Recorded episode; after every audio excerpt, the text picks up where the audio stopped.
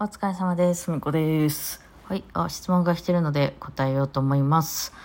はい。河野猫さん。普天のリズムについてよろしければ教えてください。弦楽アンサンブルに属しています。そこの指揮者の先生は、普天8分音符と16分音符を3連符的に2対1でタンタと演奏しろと指示することがあります。このこだわりが強くてできてないと言って、えー長時間同じ曲を弾かされます。先生は気を抜くとすぐに引っ掛ける3対1にするというのですが、気は抜いていません。常に頭の中でタンタと言いながら弾いているのに先生には引っ掛けて聞こえるようです。こっちはできている時とできてない時の違いがさっぱりわかりません。どのように弾けば引っ掛けてないように聞こえるでしょうか。全パート注意されるので、私がパスしてもどこかでアウトになってやり直しです。普天地獄です。それと、普天を3連符的に2対1にして弾くという奏法です。奏法は、この先生以外の人から聞いたことないのですが、よくあることなのでしょうか。クラシック分野ですと。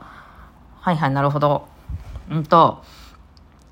最後のやつ、えー普天を3連符的に、要するに、あの、3対1か2対1かってことね。1拍を4つに割って3と1なのか、3つに割って2と1なのかってことね。えー普天っていうのは大体、あの、クラシックの話で出てくるときは3対1にするもんね。うん、ですね。えー2対1にするということはよくあることなのでしょうか？あ、ヘンデルとかあるよね。あの、あの、ジーグとかあるじゃないですか。タンタタンタタンタタンタタララランタタンみたいなやつ。ああいう曲は3連符なんですよ、もともと。3連符っていうか、要するに、あの、えっ、と、何、8分の12とかですね。3連符っていうか、その3つが1、一拍になって、123、223、323、423みたいな、あの、えー、何やったっけ、ジーグってあるじゃないですか、曲ね。あの、鈴木とかでもありますよね。ジーグ、ああいう感じの曲は、あの、もともとが3、えー、3連というか、まあ3、3個で1拍みたいになってるので、で、そういう曲の特なんで、えー、大体ね、ヘンデルのソナタの4楽章あたりによく出てきたりするんですけどね。そう。で、なんですけど、なんか書くのめんどくさいんか知らんけど、それを普天で書き貼るっていう、あの、なんか出版社あるんですよね。え、それは3連符に、3連符というか2対1に直さなあかん。うんですね。だからそういう意味ではちょいちょいありますよ。うん、そういう、あの、だからそういうのが出てきてるのかな？そのアンサンブルではひょっとしたら。えーだからここは、そのいわゆる3対1の普天じゃなくて2対1で弾くとこやねんけど、譜面にはなんか普天って書いて持ってるから、ちゃうよっていう意味なのかな？うんですね。まあそういうのはあります。で、おそらくまあこれ読んでる感じ、あの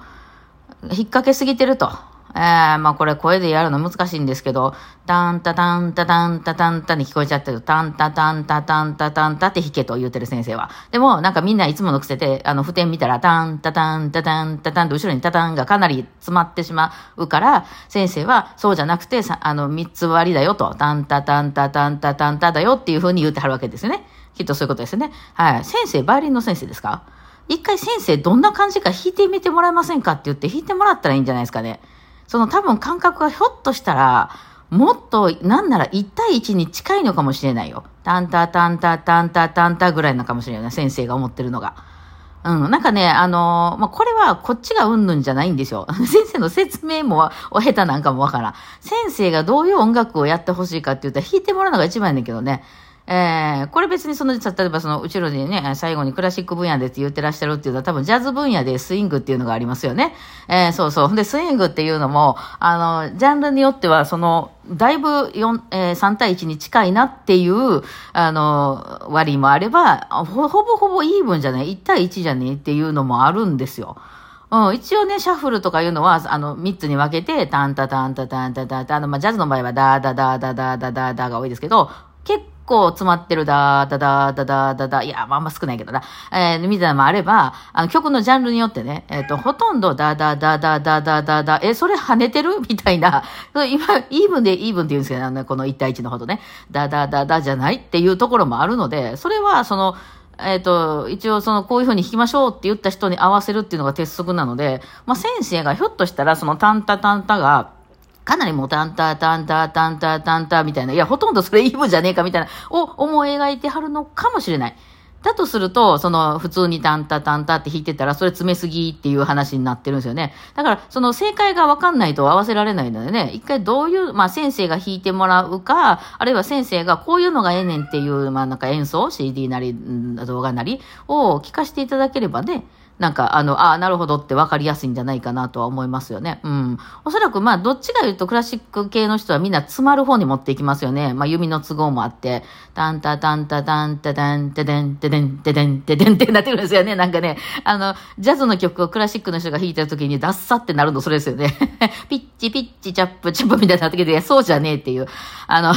なるんですよね。あれなんかしらけどね。クラシックにそういうのが多いからね。えー、そうなんです。ダッダダッダダッダダって、まあ確かにね、多いんですけどね。うんだからほらあの、パイリエツカリビアンのさ、タタタッタッタタタッタッタタタッタタタタ、タタタタタタタタタッだだだみたいな感じになっちゃうよね。クラシックの人が弾くとね。いや、違うねんって、三つ割りやねんってっていう風にね、なっちゃいますよ。やっぱり三つ割りがあんまないからだろうな。うん、ですよね。だからまあ、その、いわゆる、こっちは三、密に割ってるよって言っても、多分先生が言ってはるのが、ひょっとしたらもうかなりイーブンに違いところかもしんないので、あの、やり、まあ、それか方法としてやりすぎかっていうぐらい、ほとんど私今、まあ、ドレミファソーみたいなやったら、ドレミファソーみたいな感じで、一回弾いちゃったらどうですかね。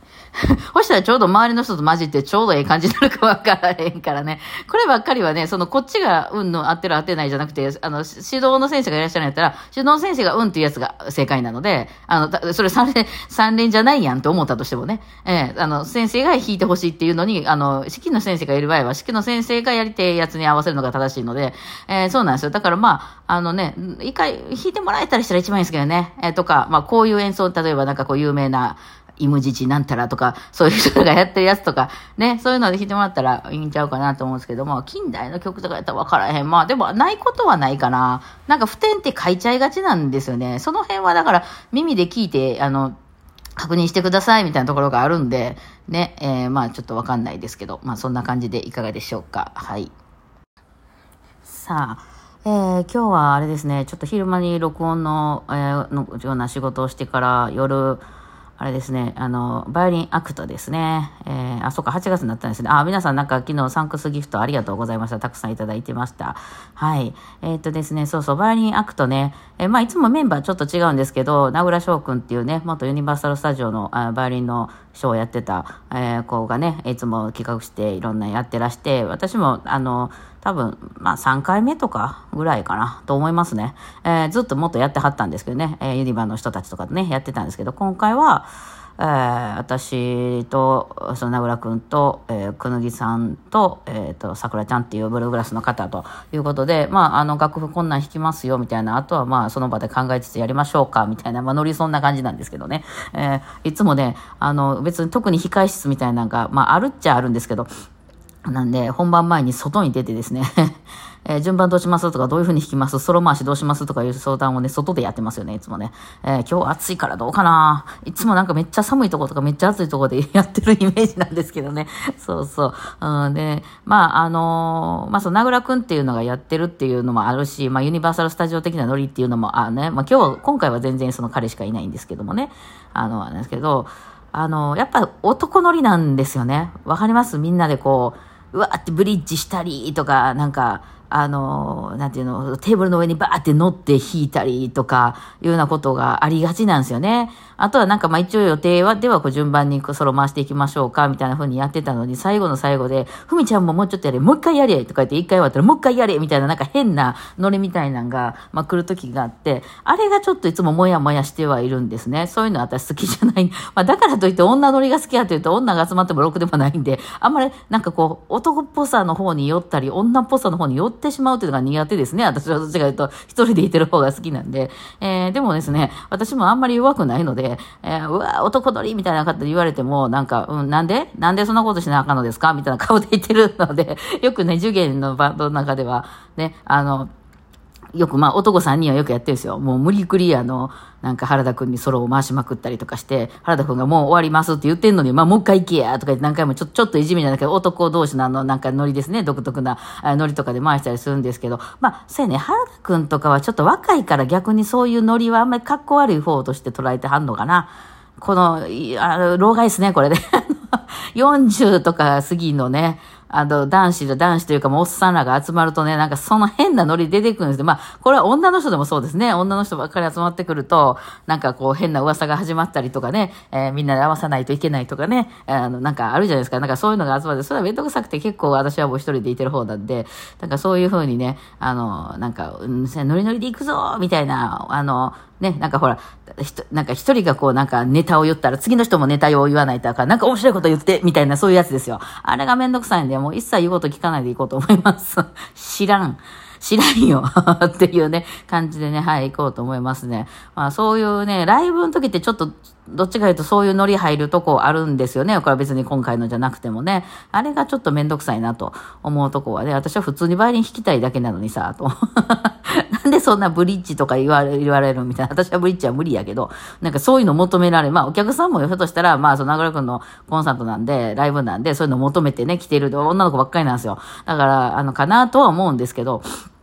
ね、えー、まあまあ、あの、まあ、なんか、あまりはおみださん程度に私は好きに、ね、やってこようかなと思ってますね。なんか、そういうのありますよね。あの、なんか、こう自分が思ってる、その、こう、イメージと違うっていうね、まあ、クラシックのバイオリンの発表会なんかもそうですけど、まあ、独特の雰囲気が漂っててね、えー、なんかそういうのやりたいわけじゃないんやけど、それこそそのドレスが私が嫌いっていうのと一緒でね、えー、私はもう普通に今まで練習してた曲とかをこう弾きたいだけなんやけど、っていうね、ただ求められてるのがそこじゃないみたいなね、まあ、それはお仕事ってなってきたら、まあそれある程度合わさなあかんですけどもね。まあそういうのがあったりはしますね。まあ私ができる範囲でね、やってこようと思います。あの、無茶ぶりみたいなのが一番めんどくさいね。まあ、あの、なんちゅうかね、でき、できるんですかできないんですかみたいな聞かれ方したらできないっていうのは尺なんで、じゃあやりますよみたいになっちゃうんやけど、別にそれやりたいわけじゃないっていうのはね、ありますね。でもなんかああいうふうにワイワイ盛り上がるのがええんかなちょっとわかんないんですけどね、今回もほとんど男の人なんで、まあ、もう一人女の方今回いらっしゃるんでね、え、あれかなと、まあ、あの、どな、どういうノリの方かわからないですけど、